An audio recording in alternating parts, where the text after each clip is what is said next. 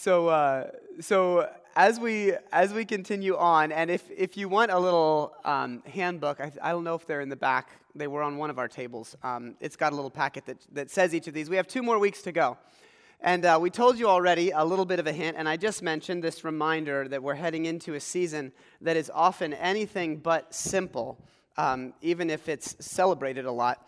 And uh, the the Psalms, the psalmist speaks of uh, of a desire that he has. And Psalm 86 is this beautiful passage Teach me your ways, O Lord, so that I may live according to your truth. Grant me purity of heart, so that I may honor you. Grant me that, that prayer, grant me purity of heart that I may honor you, is often um, the, the literal translation is an, give me an undivided heart. So maybe you've heard that before. Give me an undivided heart uh, so that I can honor you, follow you, trust you. And this idea of undivided hearts is something that I think we can probably relate to. I, like, I love the imagery there because um, our hearts are kind of divided easily, aren't they? If we think about our heart as what we give our care to, our attention to, and we think about what, how easily our attention is divided, then all of a sudden we find, like, oh, wow, hmm, the invitation to have an undivided heart. Uh, you know, have you ever had a, like a cell phone in your hand and it buzzes when you are with someone and they say something that like was fairly important and you would have liked to hear, but you had no idea what they said and you don't know how to tell them that you weren't listening because you were actually looking down at your phone or thinking about who just texted you, right? We, are, we, we become divided very easily within our own, our own selves, our own spirits. Um, like the myth of multitasking, you know, this, it's now been exposed. All the studies that are done say multitasking is not actually more efficient. You know, if you've got two tasks to do, doing them at the same time does not actually accomplish them quicker than giving each one its individual attention. Uh, and so, so, you know, we, we, we don't do well um, when we're divided. We do best when we're focused. And, and this was always the way. In the early um, formation of God's people, We've talked about this a lot um, in the Old Testament. The people wanted a king, said, We want to be like everybody else. God says, Don't do that, please. Just trust me, let me be your leader. And they said, Well, we'll let you be our leader, but we also want a king like everybody else. So, uh, so God finally sighs, gives in, and works with it, which is the story of the Old Testament. And then in the midst of this, though, he says, Let me, let me explain something. So in Deuteronomy 17, and we're just going to hit this briefly, he says, Listen, if you're going to have a king, please, for crying out loud, here are the three prohibitions, all right? Your king is not allowed to, get, to gather a lot of horses, not allowed to have a lot of gold and silver, and not allowed to accumulate a lot of wives. Yeah, we're just gonna like have to just own it. This is one of the rules, which meant that the accumulation of wives was actually happening at the time, which is its own. Come to the women in the Bible Life seminar that we talk about uh, and we'll try to work through all of, all of the things that are horrifying um, from previous cultures. But, anyways, what we've got here is the reasons that these things were offered. The reason that these prohibitions were given to the leaders of Israel was because, number one, if you gather a lot of horses, horses represent military might. And God's saying, listen, if you're divided by trusting your own power versus trusting my power, it's going to go poorly. All right? And then you've got gold and silver. Gold and silver represented, obviously, wealth. And God is saying, listen, if you begin to accumulate wealth, you will start to trust in your own provision instead of my provision. All right? And then the final thing is these, these wives. All right? And I mean, I think probably, regardless of any single one of us in here, can come up with a number of reasons of why this would possibly be problematic. But two in particular. Number one, heirs are a major problem. If you have a bunch of wives and they give children, and the children are supposed to be the heirs, who's the rightful one? because we've already seen this happen. What if there's one that's more favored than the other? But the other thing is that the Israelites had an unfortunate practice of often um, gathering and, and, their, and leaders gaining foreign wives, which would bring in idolatry and idols from their own religious backgrounds. And so, really, what God is saying is don't accumulate all of these, these wives around you, kings, because one, I, I would say for a million reasons, but one of them is that all of a sudden your allegiance to God will be in question because you will be influenced to move toward all of these other idols. Okay? And so, so all of it is really about disintegration of a life, right? It's all about a life that is not unified, a life that is has competing allegiances all through it. And so so we get this story regularly through everything over and over. God's people are warned, don't have divided, distracted allegiances. It won't go well for you. Don't have these competing forces within you. Not because you're not supposed to, because rules are horrible like that. That's never that God never says something because you're not supposed to there's always something deeper and more beautiful that you're missing out on. So it's never just, well, don't do that because um, it's bad. That's not how God works. God says, listen, I want it to go well for you, and you will never experience the good life that God wants for you if you are constantly pulled in different directions that don't lead you in the same one. Um, you remember City, City Slickers, any of you? That movie?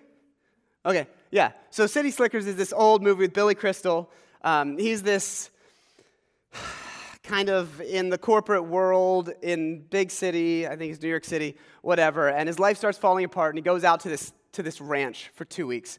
Um, and he meets a guy named Curly. And uh, just, um, yes. And here's the famous classic line.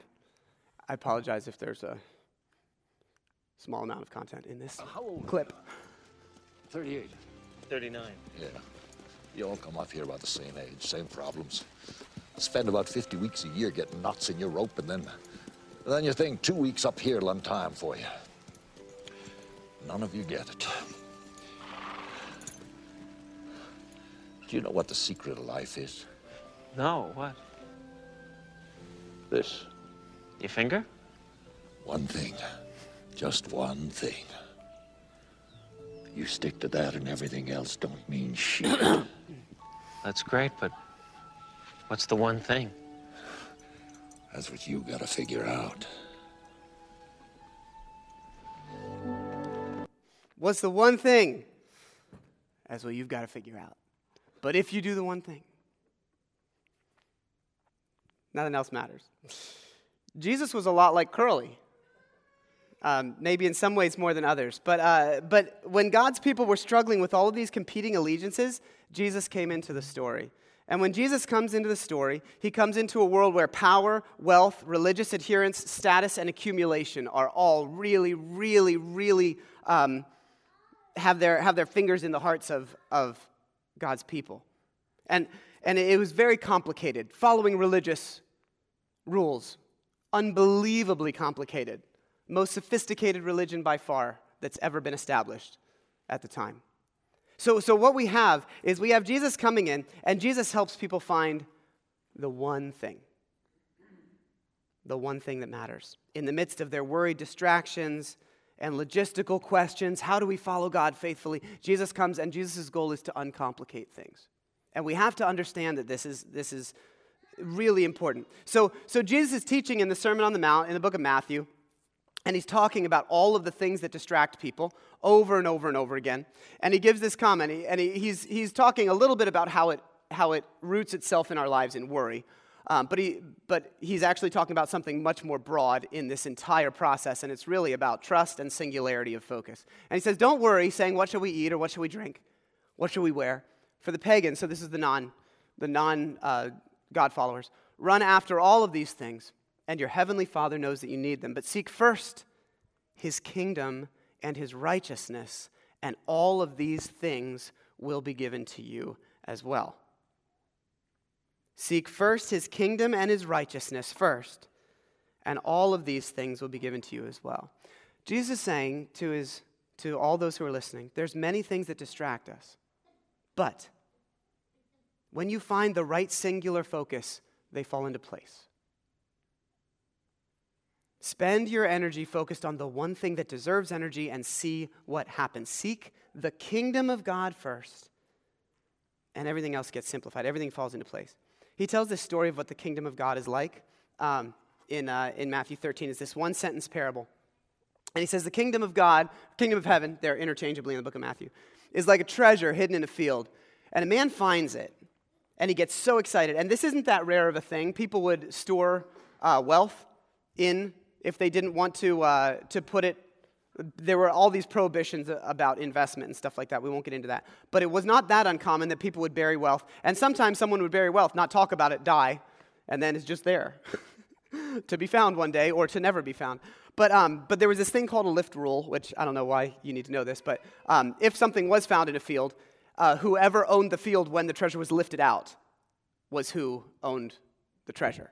Okay? So if you would find something, you would not want to take it out, because as soon as it's lifted out of the field, it belongs to whoever owns the field. So this guy hides it again. I'm not sure the point is, you know, his questionable ethics. That's not what, what Jesus is saying. But this guy finds, he stumbles upon this treasure. And he, and, he, and he gets one glimpse at it. And he realizes that it's worth more than everything else. So he sells his car, he sells his boat, sells his house, cashes in his 401k. And he comes back and joyfully says, I want to buy this field because I have found this great treasure. And everything that I've ever owned doesn't compare to it. And this is, the, this is the glimpse that Jesus gives of the value of this thing that Jesus calls the kingdom of God. That if that is our, our focus, if that is our understanding of life, then everything else will fall into its correct alignment. Doesn't mean everything will work out for us. That's baloney. That's never a promise of Jesus. Jesus promised I'll be with you, not that I'll make everything easy. But, but the alignment of our hearts will work. And we will be able to walk through a complicated life if we have a simplicity of focus in this kingdom of God. So that's, that's kind of this, this idea. Um, but I love, I, I, I think we need to understand that what we have done often is we have taken, and I'm going to describe what this kingdom of God is, but, but we have taken this kingdom of God that Jesus says is a treasure, right? And, and we've, oh, not great. And we have turned it into a task. Does that make sense? So we've taken this faithfulness of God, this idea that, that, that when we set our eyes on Jesus, we experience this beautiful treasure.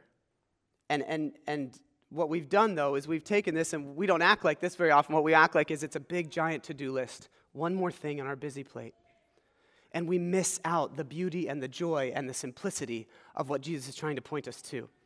Um, so, everything else this is the treasure, Jesus says, that this guy's heart has been looking for, and that's what the kingdom is. So, so what is the kingdom, though, beyond imagery and something that's important? Uh, the kingdom of God, according to Jesus, makes a lot of sense when we think about it like this. The kingdom of God is literally anywhere where Jesus or God is king, right? That's why wherever the rule and reign of God is happening, that's where the kingdom is. That's why Jesus says that the kingdom of God can be within you, right? But also the kingdom of God is coming when justice and care and compassion and mercy are being shown in the world. Those are both signs of God's kingdom. Also, one day when God sets all things right, that'll be the kingdom coming in fullness because God will be king. But anywhere where there is a world where God's way is leading, that's the kingdom of God. All right? So we can experience the kingdom of God within us and we can work for the kingdom of God in the world. So, so that's the idea. But again, what does that mean? Because every single Jewish person would have believed that they were trying to work for the kingdom of God following all the 600 plus laws in the Old Testament. So when Jesus is asked about this in a complicated reality where everyone's trying to do the kingdom of God, he simplifies once again. He said, what, What's most important? When he's asked in Matthew 22. What's the greatest commandment? This is a question. It's complicated. You would debate all the day, all, all the time, all day long. And Jesus replied, Love the Lord your God with all your heart, soul, and mind. And then the second is like it love your neighbor as yourself. So Jesus takes the whole reality of everything and he says, Life has gotten too complicated. Seek first the kingdom. And what is the kingdom? The kingdom is where God is leading. And what does it mean when God is in charge? It means that you have a reality characterized by love. Simply put, as simple as that, this is the core characteristic of God's kingdom taking root. All the law and the prophets hang on these two commandments. We can't talk about this enough, friends. Like, we just can't. It's impossible to talk about enough, enough about how, when we understand that the kingdom is founded on the love of Jesus and love for others, and us learning to love God, that that will be enough to lead us in wisdom for everything else. Um, a life of simplicity. And I decided, to, to be honest, I, I, shared this with the, those of us that are praying before the gathering this morning. When I started, like when we as a pastoral team and, and when I was doing work on this, I found this topic to be incredibly complicated. Because you can take simplicity in so many different ways. Are we talking about money? Are we talking about relationships? Are we talking about time? Are we talking about theology? Because all of these things are complicated in us. And so, so I feel like we can't really do justice to any of them if we talk about all of them. But if I only talk about one of them, then I'm leaving out a whole bunch of important things.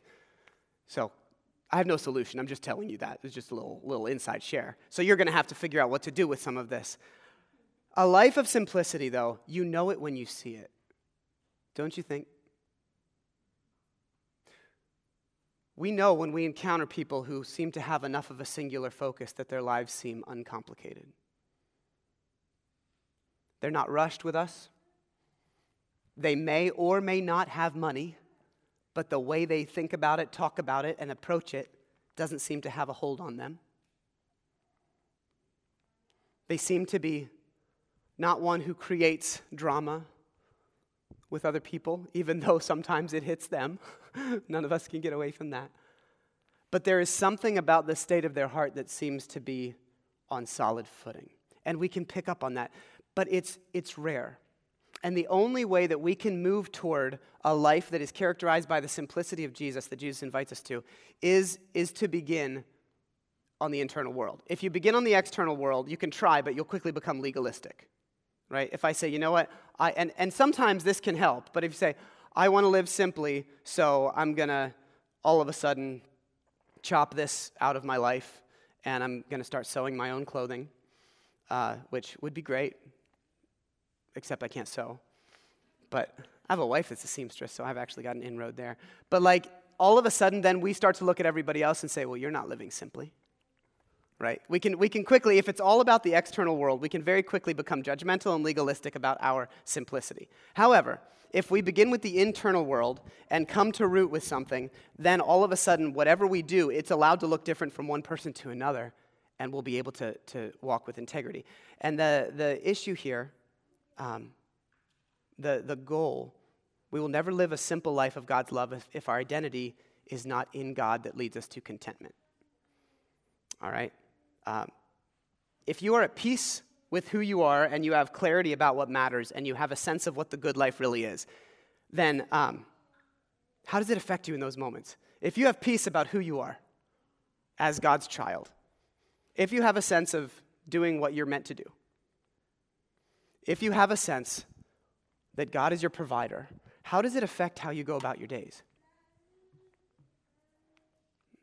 How does it affect how you view stress? All of a sudden, those things are not the most important things in our lives. They don't divide our hearts because our heart is set. So all of a sudden, we have space for them to fall into their rightful places. Um, we have less to prove, we have less, less to protect, right?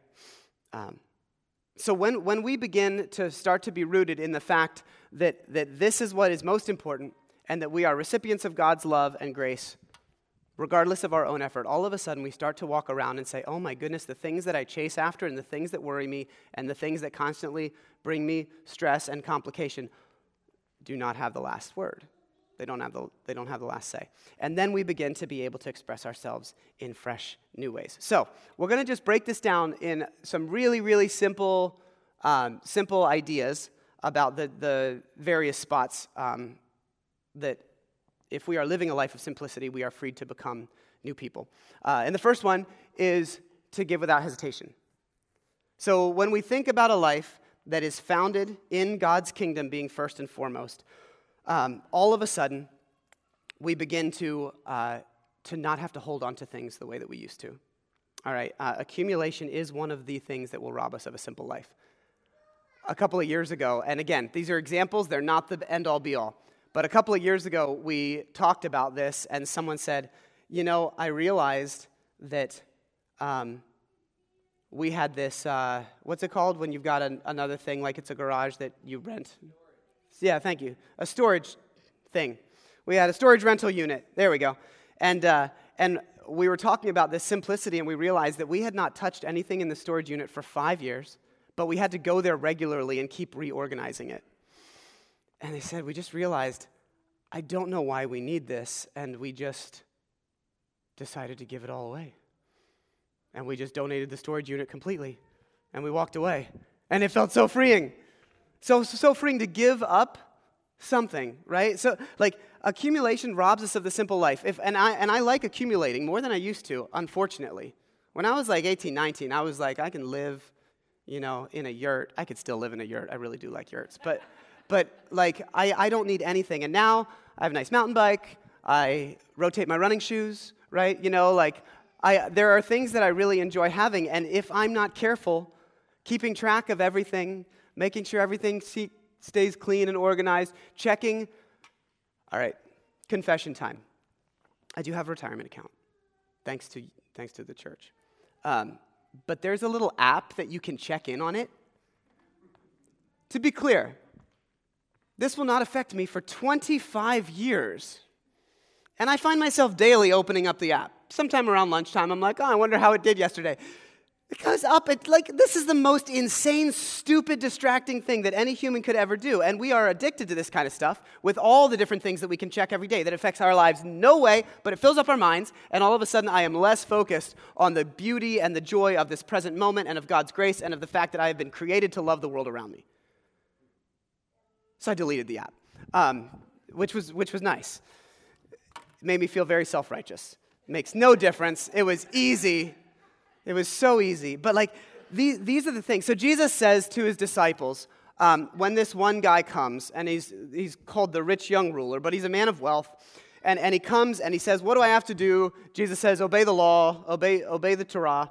And the guy says, I have. And Jesus knows what's going on. So he says, he says to this guy, Well, then sell all you have and give it to the poor, and then you'll have treasure in heaven, and then you'll be able to experience the good life, eternal life, life forever with God. And the guy, and the guy takes off. And then he says this he says, It's really, really hard for someone to enter the kingdom of God if they are rich. And, and we take that and we totally misinterpret it. What he's saying is that the dynamics of what happens when we accumulate make us less open to God's calling in the world. Not just that if you have a job that has good income, that that, all, that means somehow you're condemned. But, but what is happening here is this, is this reminder that, listen, the more you have. Here, I, I, think it's really important that we notice that this guy who, who is in the story, he would have been a faithful Jew, which meant that he would have given his alms as a part of the law. Okay? So he would have regularly had a practice of giving. But it clearly in no way was affecting his heart. In no way. So Jesus asks him to do something that feels like it would feel, like it would feel like something. I know that I can live my life very comfortably and practice generosity toward others in a way that actually never, ever affects me in real life. And so, if you want to know if you are able to live in contentment, if you are able to live a simple life, then one of the things is to give away money, but real money. Real money. Money that makes you think and decide instead of saying, sure, and, and then we, we say, do, do we need a certain amount of accumulation all the time in our lives?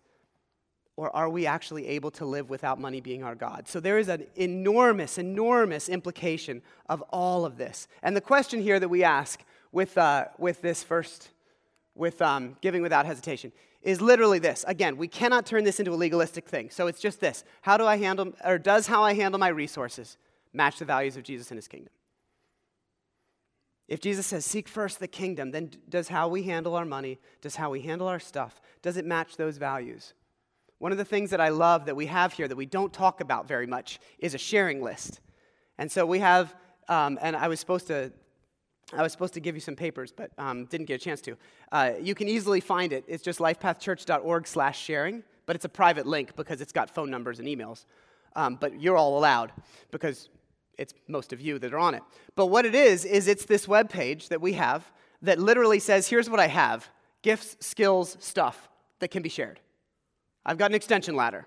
Um, I can do marriage counseling.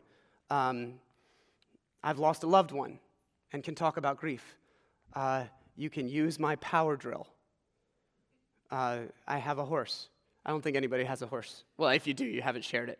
But um, but but like it's it's this sort of idea that what we have we have to share and it is both to help one another out but it's also to practice not holding so tight to things okay so we have to ask these questions are how are we handling our resources okay next one this one's shorter Uh, so, a, a, spirit of simplicity, it frees us to give without hesitation, where we, instead of just always thinking about how is this going to affect me, we begin to think, how might this impact you? The second thing is to do without obligation. And, and this is a big deal because our culture of busyness pushes us to spend time and energy on things that God neither cares about or is calling you to. Now, I'm not just talking about like work stuff. There's times that God cares about your rest and delight. But often, we end up living in this way where so few of the things that we do with our time are things that we want to do. So few of the things that we do with our time are the things that we feel God has made us to do or invited us to do with our unique set of, of gifts and skills. And so we miss opportunities to both move at a slower pace because we have so much, um, so much fluff in our schedules, so many things that we feel like we have to do out of obligation.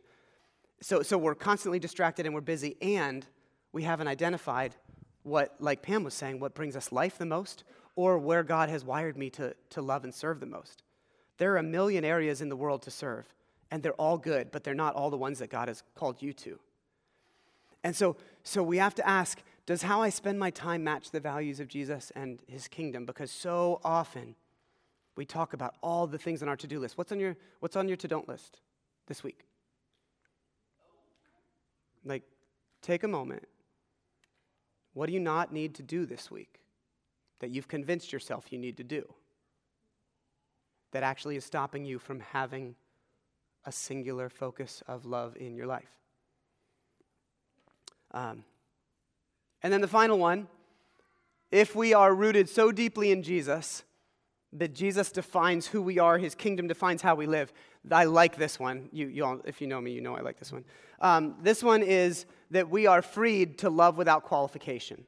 All right? When we are securing God's simple love for us and when we're committed to expressing it to others, we find less and less of a need to fix other people.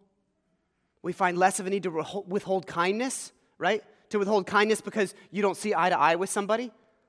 So I'm going to withhold affection, withhold care, withhold kindness because you don't really deserve it enough. Um, our, our lives become simpler when we understand that Jesus calls us to love our neighbors and then clarifies that enemies are also our neighbors.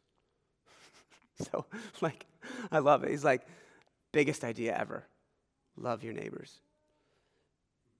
Biggest idea ever love your enemies. Biggest idea ever I was just using neighbors to talk about humans. The whole point was that nobody gets left out.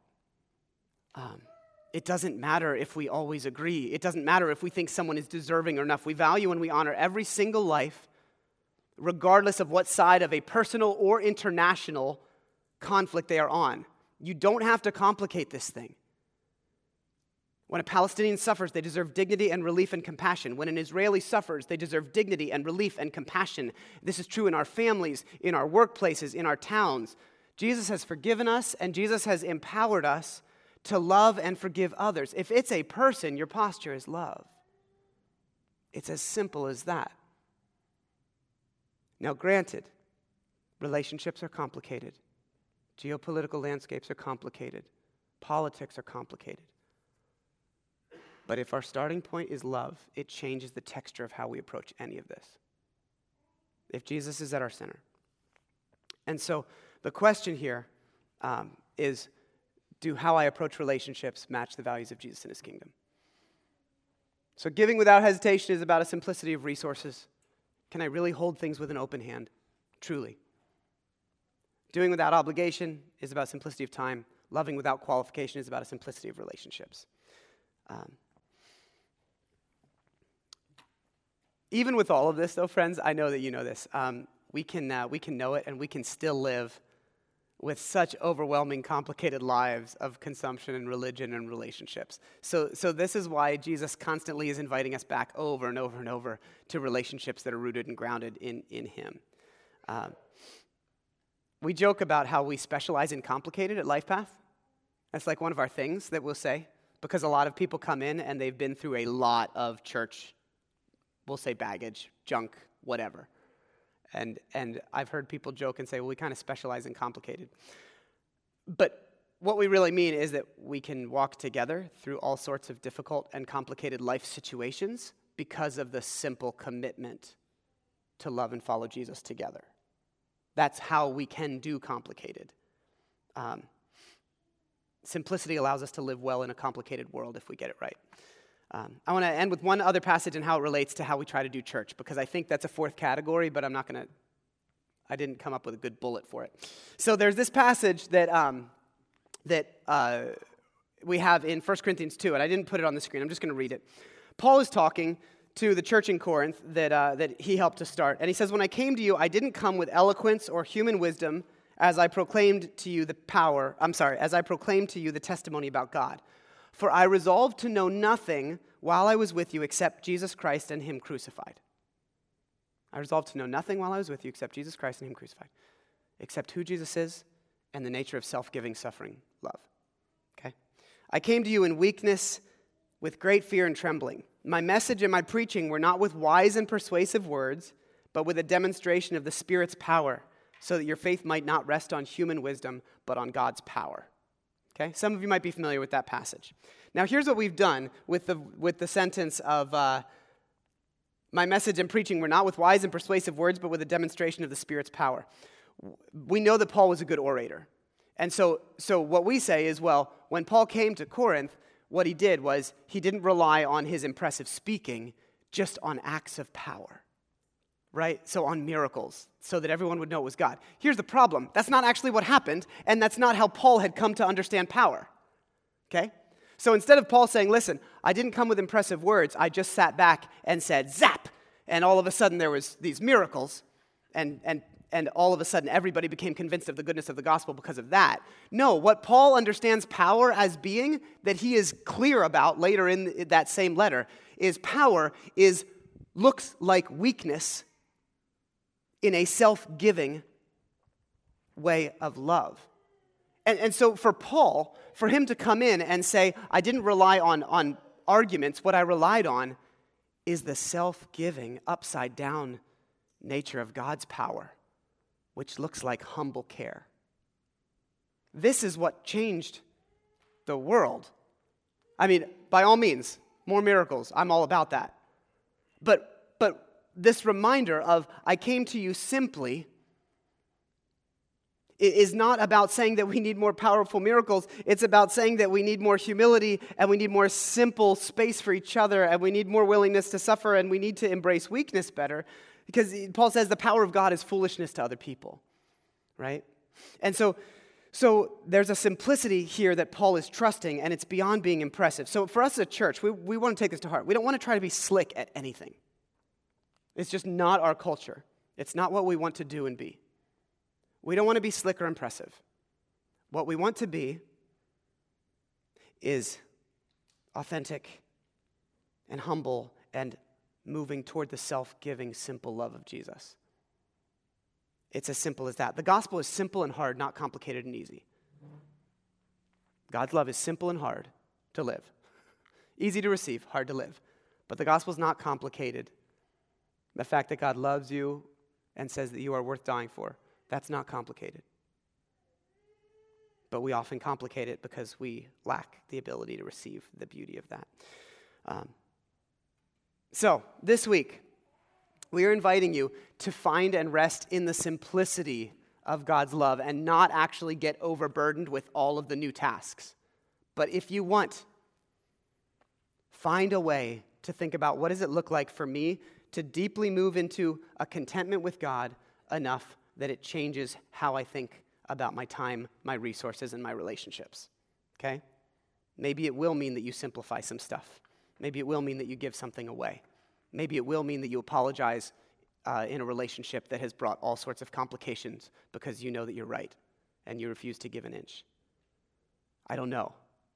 Maybe it'll look like cutting some things out of your schedule or adding the right things to it.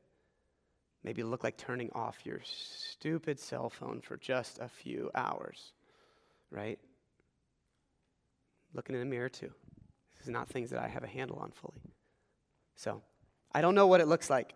Um, but when we come to Jesus first, our lives will eventually have a simplicity of spirit about them that will make us compelling to others and that will put our own hearts at rest. So, even in the table that we're about to share, there's a simplicity about saying, there's so much mystery, but I just want to come to Jesus every week. And I want to be reminded that Jesus gives himself to me. And we don't have to overcomplicate all of that. We just receive and remember that we are loved as children of God. So, in just a moment, we'll actually share the table, and I want you to let it be a simple time of just receiving the love of God and saying, Let this be enough to nourish me. Heading into the season, into the holiday season. So much stuff, so much talk of gifts during Christmas. They're not bad, but goodness gracious, they can be so, like, it, just the materialism of all of it can be so crazy. God wants to set us free from all of that and live a life of simplicity. Let's pray. Jesus, um, the, the to do list approach just doesn't seem to work with a truth like this. So uh, I do pray that in these moments, that whatever needs to stick with us and help shift us toward you, toward your kingdom that's a treasure, not a task, that that would stay. And uh, anything else, any crippling guilt for not living simply enough would, would flow by and be released so that we could move toward you with love and not condemnation or legalism. Help us find our hope in you, Jesus. Amen.